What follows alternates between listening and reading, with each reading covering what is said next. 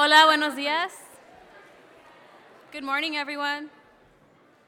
My name is Alejandra Guerra, and I am a sophomore here. Good morning. My name is Yvette Cardenas, and I'm also a sophomore here at GC. This morning, we were given the privilege to introduce to you all Ms. Juana Bordas. She is the author of Salsa, Soul, and Spirit Leadership for a Multicultural Age. This is a compelling book that has received endorsements from experts in the leadership field. She is the president of the Mestiza Leadership International in Denver and the vice president of the board of the Greenleaf Center for Servant Leadership. She is also a formal faculty member for the Center of Creative Leadership. She has taught in the Leadership Development Program, which is the most highly utilized executive program in the world.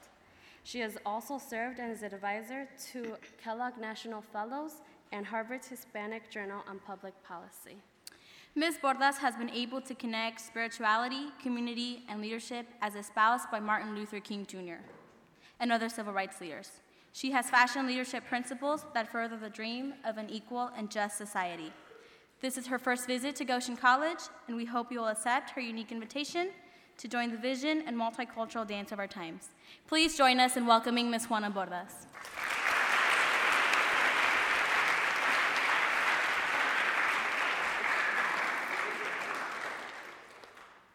Buenos dias. My mother would be very surprised to see me speaking at a Mennonite church, you know. And uh, so, but girls got to do what a girl's got to do, right? Um, I understand some of you have read my book, and I want to thank you so much for that. Um, this morning, I, I, we don't have a lot of time together. You know, it's kind of an Anglo thing to think you can learn something in 30 minutes, you know, uh, because learning takes time and integration. So I'm going to give you some information, and also tell you some stories, and I hope that will ignite in your heart the idea that we're moving into a new millennium. I like to call it the multicultural millennium. It's your millennium. The stuff that I write about, the stuff that I teach about, is the age you're going to live in. It's the time when you will step into your leadership. It's the time when you will make a difference.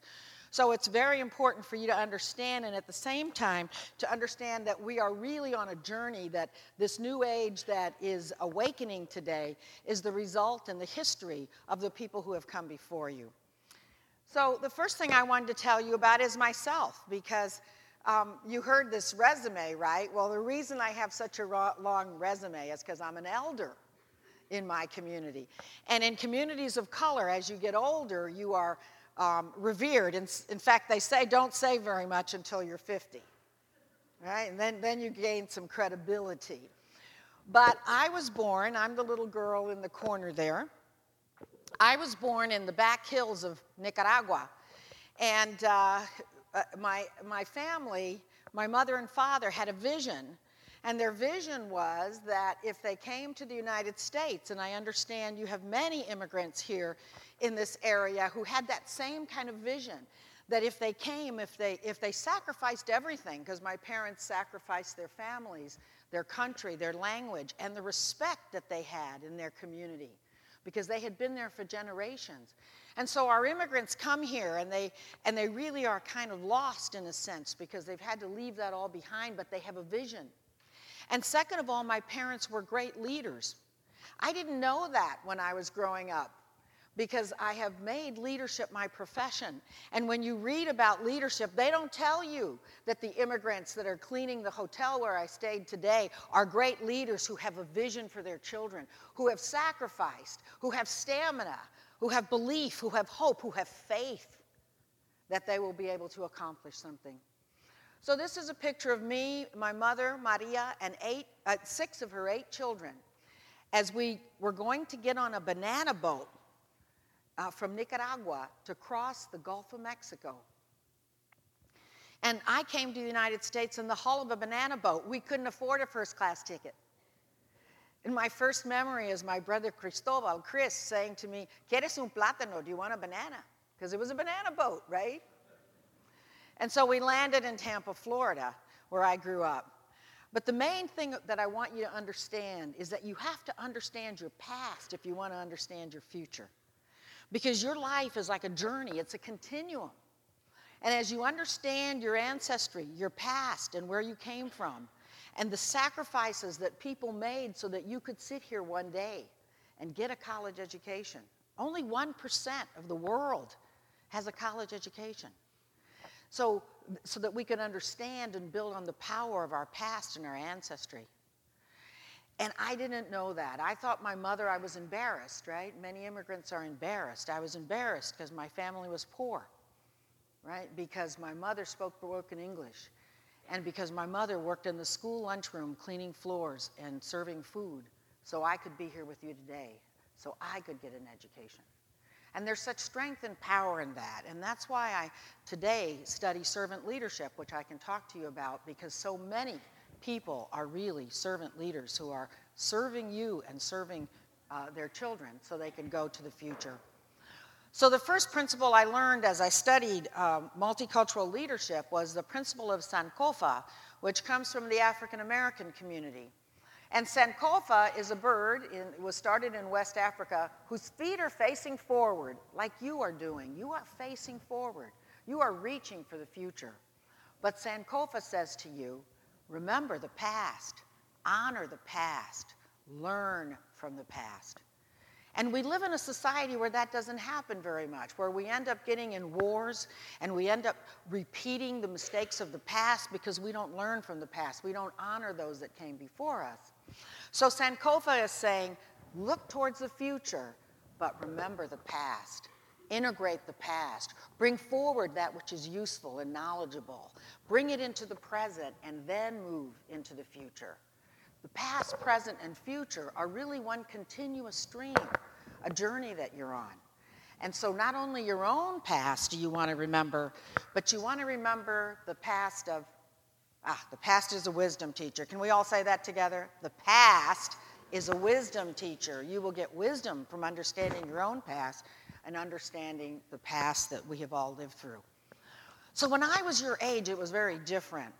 I was um, 19 years old and I was sitting in my dorm and I saw my college professor, Dr. Cantor, walking with a group of people to the administration building. He was actually in a demonstration, but I didn't know that because I didn't know what a demonstration was. So I ran up to him. I said, What are you doing? And he said, We are marching to integrate the University of Florida. When I went to college, black people were not allowed to go to college with me. And so I got in line. That's how you become a leader. You get in line. I got in line, and the next year, two African Americans came to University of Florida. And they would sit on the third floor of the library as you walked in, because in those days we used to study in the library. We didn't go on the net, there was no net. And so I would sit there with them for an entire year with this black girl and this black boy, and no one ever sat with us. And when I went to the University of Florida, I never met another Latina. Because, like I told you, I'm an elder. This was a long time ago. My generation was the civil rights generation. Your generation has a calling. Your generation will take this movement of civil rights and create the equitable and great society. Martin Luther King said America has a date with destiny. Our destiny is to create a society where the common welfare, where equality, where justice for all is part of the American fabric. And so we had civil rights in my generation. We had the peace movement because we had the Vietnam War. We, ha- we had the buddings of the environmental movement, which your generation has taken to a new level the consciousness of the environment, Mother Earth. You know, we had the uh, Martin Luther King standing up for civil rights and justice, and we had Cesar Chavez leading the huelga or the strike, saying that people who pick the food for your table should have equitable rights and should have a decent wage. So we have to know our history. We have to understand where we have come from, how far we've gotten in order to have the strength to move into the future.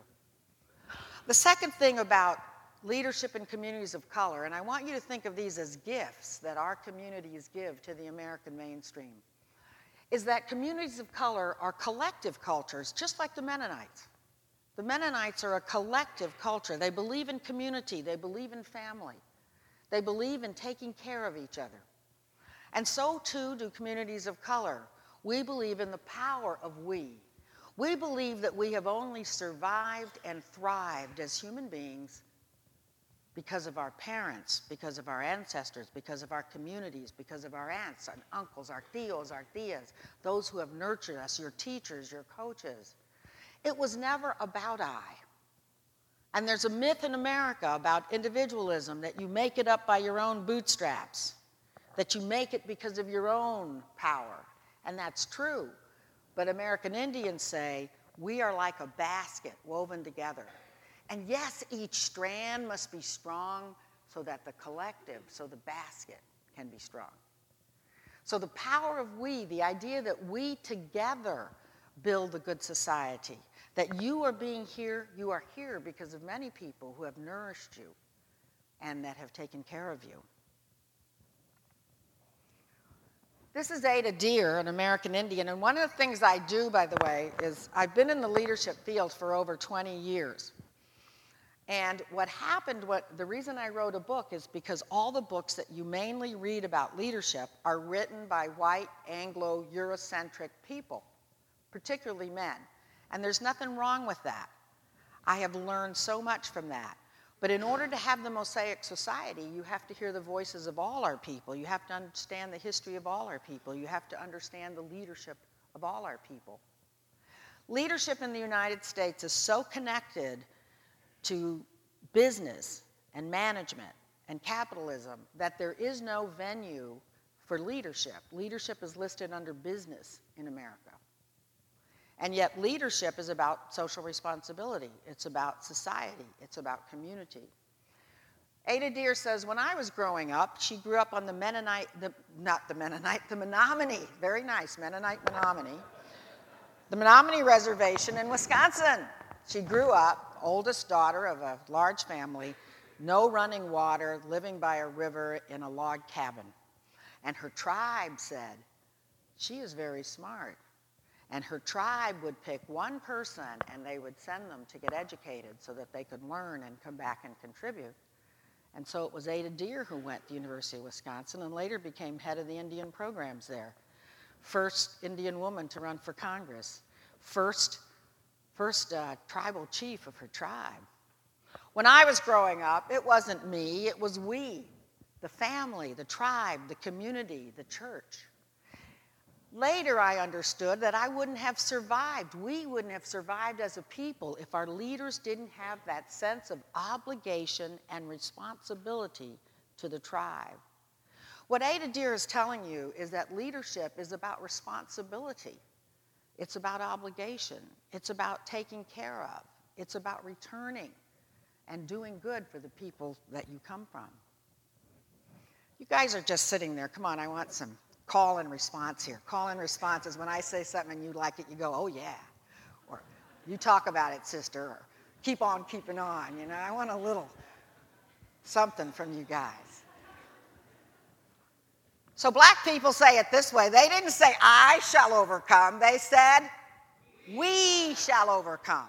And that's what the we is. You're not going to do very much on your own. Leadership is all about relationships, about people, about working together, about building community. We shall overcome. Solidarity is the strength, is, our, is the source of our strength and salvation. Solidarity is the source of our strength and salvation. So when you leave here today, I want you to think about that. How can I build that sense of we? How can I build that sense of community? Latinos say it this way Si se puede. Si se puede. And Obama stole that from us. It means yes, we can. Yeah, si se puede. Si se puede was started by Dolores Huerta, a great Latina leader in the fields who got people that worked in the fields, humble people that picked the fruit and vegetables for your table, to believe that they could change things. Si se puede. Yes, we can. Not yes, I can. Too much I enough we creates a society where we're the richest country in the world, but we got 36 million people living in poverty. Do you want to grow up or live or leave a legacy like that? We have a, a society now where CEOs you know, the, the very rich at the top are making so much money that they can't even spend it in their lifetime. But when I was growing up, that wage gap wasn't like that. In the 1980s, uh, this was only 45 times, which is still pretty good, don't you think, guys? You're going to go out and get a job, and if you could make 45% more than most people, wouldn't you be happy? Yes, we would be happy. but no, they're making 241 times more, taking these huge bonuses while they slash your parents' retirement.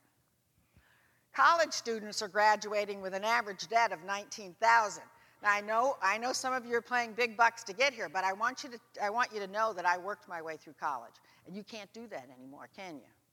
You cannot earn enough money working to be able to pay for your college education.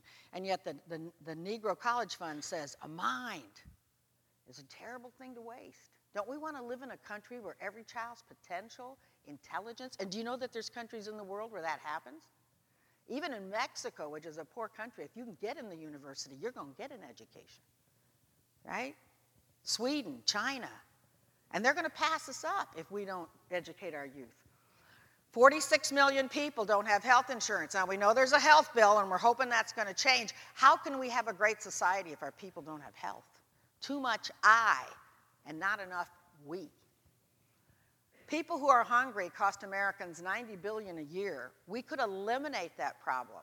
We could eliminate homelessness for less than it costs for us to have a society that has the, that kind of uh, that kind of runoff. So we have a growing gap between the rich and the poor. One in five children grow up in poverty. One in four children live in a household on food stamps. There's a growing gap between the rich and the poor we have the highest poverty rate of any country in the world. And guess what? It's your generation that has to fix that. Seriously. Seriously. Be thinking about this. Because you're going to be coming into leadership. You're going to be in, in charge of doing something about this society. And, and when I was growing up, I want you to know we didn't lock our doors, even though I lived in an urban area. I lived in Tampa. I never saw a homeless person till I was in my 30s and went to San Francisco. It didn't used to exist. Do you understand?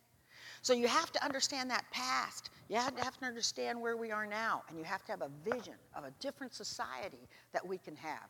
And, and I want to stop here a little bit to um, talk about the Mennonites. And can somebody, I forgot my iPhone to get the time. So I have an iPhone. I'm a high tech Aztec. Huh? 15 more minutes. I'll tell you what, when you think I'm done, raise your hand. so, before you were born, I was working in the barrios of West Denver. I was the medical social worker at the health clinics for the city. It was called Mariposa Health Clinic, which means the butterfly. And I had already become a feminist because I went to graduate school at the University of Wisconsin. But before I went to graduate school, I'm going to tell you something I did that was really important that set me on my path to be where I am with you today. When I finished college, I joined the Peace Corps. I said to my soul, or my soul said to me, that I had to give back for this incredible opportunity that I'd been given that I had to repay this country, that I had to learn my culture because my culture had been stripped from me because I grew up in a time when to be successful you had to assimilate. And I wanted to reconnect with myself. And so I went to South America and I served in Chile. I did micro enterprise work, although we didn't call it then, that then. I did co ops with women. But the important thing about that, and those of you that do your service here at the Mennonite uh, College, is that my decision as a young person, the very first thing I decided to do with my life was to serve. And if you make that decision, you know, servant leadership says, I will, I will serve. You become a leader because as you serve, as you learn, as you grow, you get the opportunity to serve at a higher and higher level. But the most important thing is to make that decision I am here to serve. So I came back from the Peace Corps. I'd already become a feminist because I then went to the University of Wisconsin to get a graduate degree. And I'm working in the barrios, and I get the, a call from the Mennonite minister, and we want to praise his name, but I don't remember it. his first name was Bryce. I think it was Balmer, but I was told that's not a Mennonite name, but he was wonderful, and this church is wonderful. It's right across the street from the largest Hispanic school in Colorado with the lowest income of any school in Colorado, and they're very service oriented. So he says to me, Juana, there's this group of daycare mothers, and they want to get together and start a center because they want to learn like their children are learning. Now, you all always pay attention when you get a call like that, right? That's somebody calling you, that's spirit calling you, that's your future calling you, that's your purpose and your passion calling you. So I went down there, and Bryce had this group of daycare mothers, and I brought some professional women. But we weren't professional, I mean, I didn't grow up professional, it just happened, right? And we started a center. And the Mennonite church lent us a room in the basement so we could start this center for women. And the women wanted GED classes, and they wanted English as a second language, and they wanted employment. And pretty soon there were so many people at the Mennonite church that they kicked us out. Not really, but we had to rent a house. The name of the organization is Mi Casa Women's Center, and now it's called Mi Casa Resource Center because we believe that we're living in an age where it's men, women, children, community, not just women that have to advance. Mi Casa today is 33 years old. Mi Casa today has a $4 million budget. Mi Casa today has served millions of women, youth, and, and people in our community. And it happened because a Mennonite minister was inspired enough to call. So let's hear it for Bryce. Come on, let's give a hand here.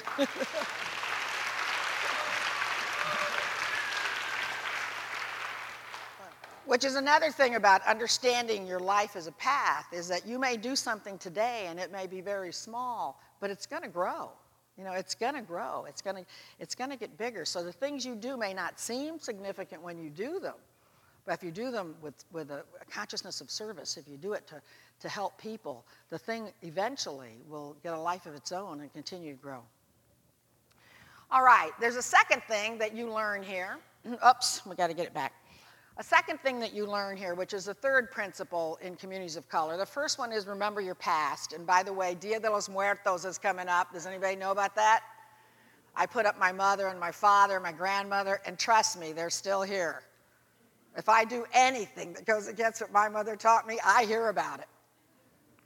And uh, African Americans believe that that uh, their past is, is, is, is with them, that the reason they have so much strength and, and, and, uh, stamina and ability is because they have overcome, right? They've overcome slavery and oppression and, and, and, uh, and racism.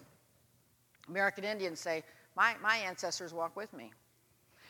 So that's one. Number two is that we're collective, that you always have to be thinking about we and not I. That the I will grow, but in, in service to the we. And the third one is generosity of spirit. And that's why you should be so proud to be in this college that's teaching you that you don't need a lot of money to be happy. I happen to live in the nicest house I've ever lived in, so I think I'm rich. Right? That wasn't easy when you grew I mean, that wasn't hard when you grew up in the barrio, by the way. But I do have a really nice house. And my car's paid for. And I can do whatever I want within reason, right? And I have had a wonderful life, and you will have a wonderful life. You don't need tons of money. And yet, in the, in the dominant culture, success is measured by how much money you have. When they say how much are you worth, they're not talking about your values. They're talking about how much money you have in your bank account.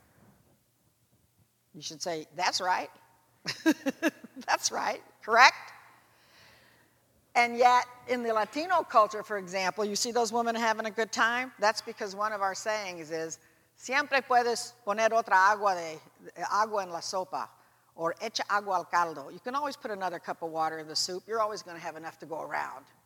Latinos say, mi casa, su casa, that it's more rewarding to share and to have people in your life and to have love and community and family than to have a lot of money.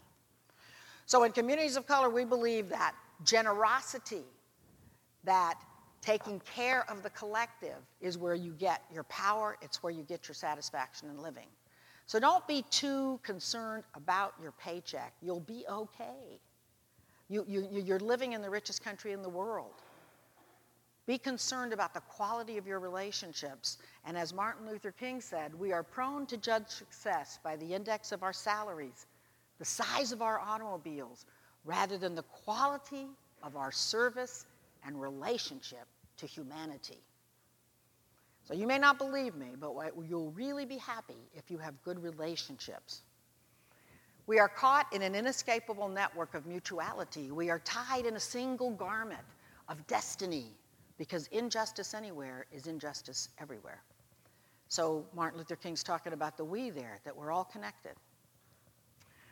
Three principles of leadership I want you to walk away with is one, that leaders are one among equal that we're all leaders and that no one's better than anyone else. That we all are leaders. Number two, that we are here to create certain kinds of values in society. Public values like justice, equality, the common good, pluralism, which means respect for all people regardless of where they come from. And finally, that we should be stewards, community stewards, and servant leaders. And these are the three principles that have guided communities of color through the 500 years since this country was established. Dan, no, we're doing good. So this is Raul Yzaguirre. Can we say that together? Raul Yzaguirre. Come on. Raul just became the ambassador to uh, the Dominican Republic. Raul is considered, he was born in Texas during the time when the restaurant said, no Mexicans, no dogs. Couldn't even eat in the same restaurants with white people. And Raul came out of the barrios of, uh, the valley of, of, Texas and became the great organizational builder of the uh, Hispanic community. Hispanics, and you got to come this evening because I'm going to tell you all about it, were only declared a minority in the 1980s. So before that, they really didn't have a sense of identity and a sense of uh, power because we come from 22 different countries. So Raul came out and started building um, National Council of La Raza and some of the great organizations that now exist. And uh, I'm going to talk a little bit about him because he's very much like a Martin Luther King in our community. Now, what Martin Luther King said about the leader is equal. He said, anybody can be great because anybody can serve. Say that with me. Anybody can be great because anybody can serve. He said, You don't really need a college degree, you don't need good grammar, you don't need a lot of money. Everybody can serve. So he was talking about the leader as equal. When you have the leader as equal, the leader is a servant, it's servant leadership. And servant leadership levels the playing ground. Like I said, my mother was a servant leader. Your teachers are servant leaders. They are trying to empower and teach and grow you so you can have a better life. The servant leader is concerned about the effect on the people that they work with or, or that they lead. Second of all, leadership in communities of color is conferred on you. It is given to you. It's like being anointed or being a minister. In the Anglo community, you can be president or you can have a position or a title, and that makes you a leader. In communities of color, and in reality, in all groups, leadership is given to you by people because of your example, because you walk your talk, because you serve, because you set the, the values, you, you live the values that people aspire. So it's conferred on you because of your character and how you, and how you act. So this is um, Raul talking about the leader among equal. He says Latinos treasure values such as faith and hard work, which can be found in many cultures. But there is also a sense of humility, of courtesy, and honesty that means a truly complete human being. Which he, what he's talking about is if, if you rise to the sense of leadership, treats everybody the same, whether you're the CEO, the maid cleaning the room, the custodian at your college, make sure you know their name and you say hello to them and you thank them for keeping this place as beautiful as it is. You thank the gardener. You talk to people on, when you're in a taxi. Everybody is respected at the same amount. Nobody is put above others. And isn't that what spirituality teaches you, right? That we're all brothers and sisters. this is Federico Peña, the great mayor of Denver, who turned Denver around. That's where I'm from. That's where I live now. And he says when leaders are consistent and treat everybody the same, when everyone knows what the rules are and the leader follows their own rules, people will follow the leader to the end of the earth because they have faith and confidence, because they believe in them, because they walk their talk. What Frederico is saying, when he wanted to, to uh, do something about the pollution in Denver, he took the bus to work. See what I'm talking about? You can't be saying to people, you know, we got we got to have this fundraiser, and then you leave and you don't you don't lick the stamps and put the envelopes together and do the list or work on the database. Leaders always do everything with their followers to set the example. And so, too, as you grow into your leadership, you want to be able to do that. the greatest definition of leadership that I have ever heard comes from LaDonna Harris, a Comanche that lives in New Mexico and has a leadership program for American Indians. She says leadership is a communal responsibility we are all responsible for leadership. So just shake the hand of the person next to you and say, We are all responsible for leadership. we are all responsible for leadership. We are all responsible for leadership.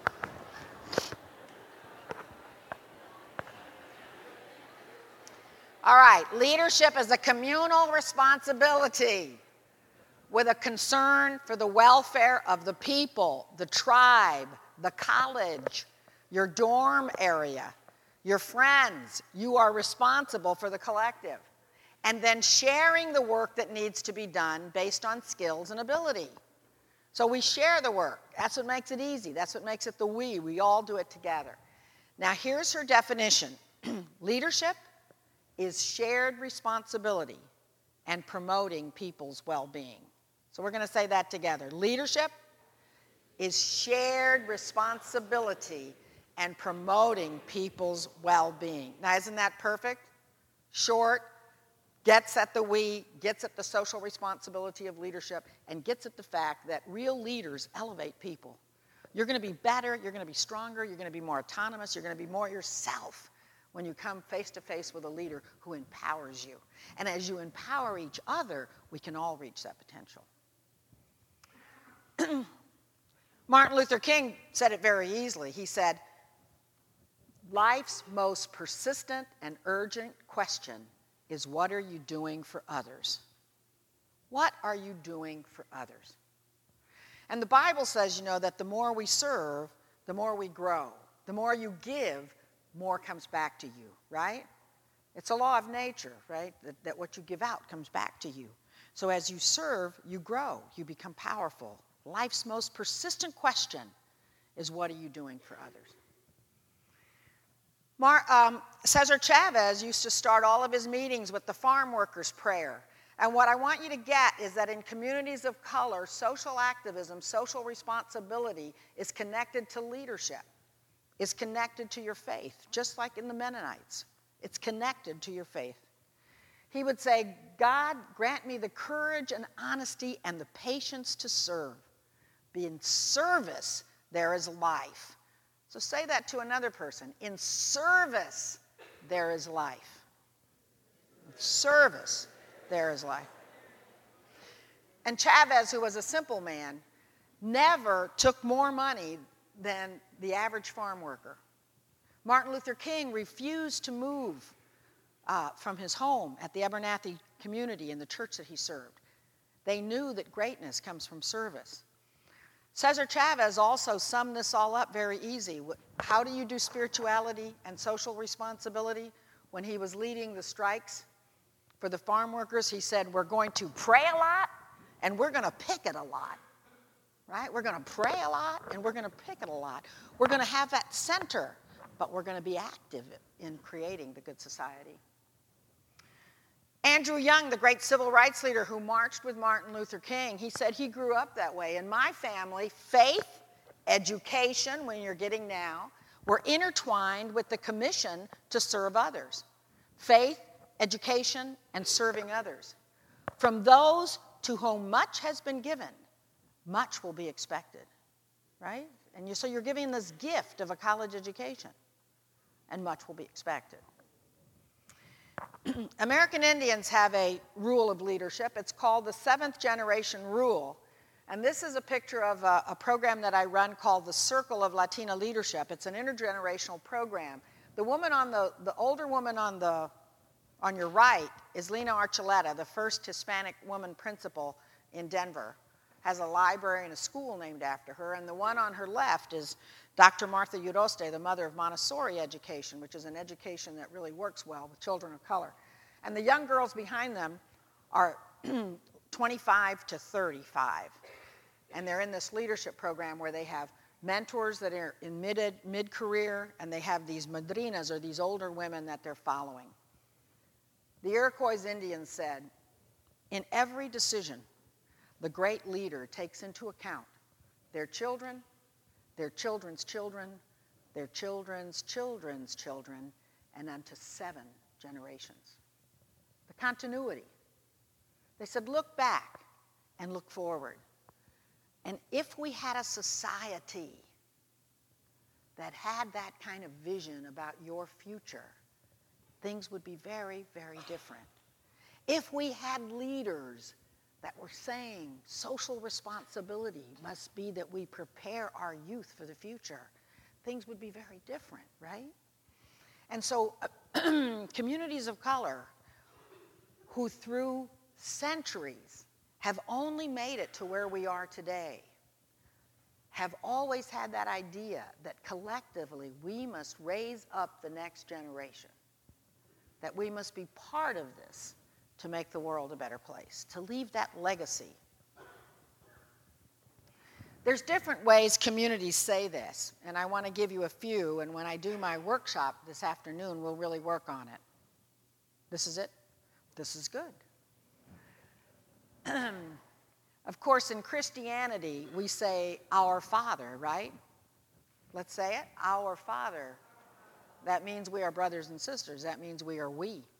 American Indians say, Father, Son, Mother Earth, we are all relatives.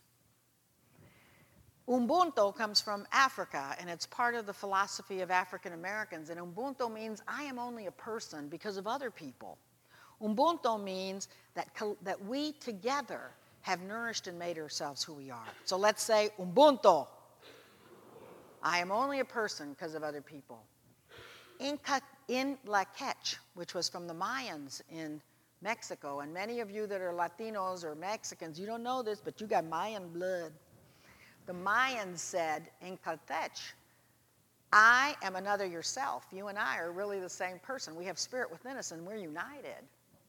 And then in the Caribbean coast of Nicaragua, I want you to put your hands to your heart.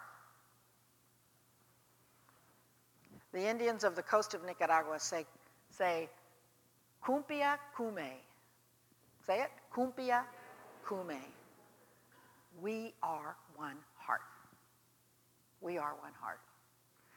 And so, as you come to the, I, the concepts of communities of color, which are so in sync with the teachings of the Mennonite Church, which understand the purpose of community and service and oneness, understand that social responsibility and spiritual responsibility are really one I congratulate you for being here at this university and having the opportunity to learn and understand you know what you will need to do in order to really have a future that makes the world what we really can create together and collectively. So thank you very much.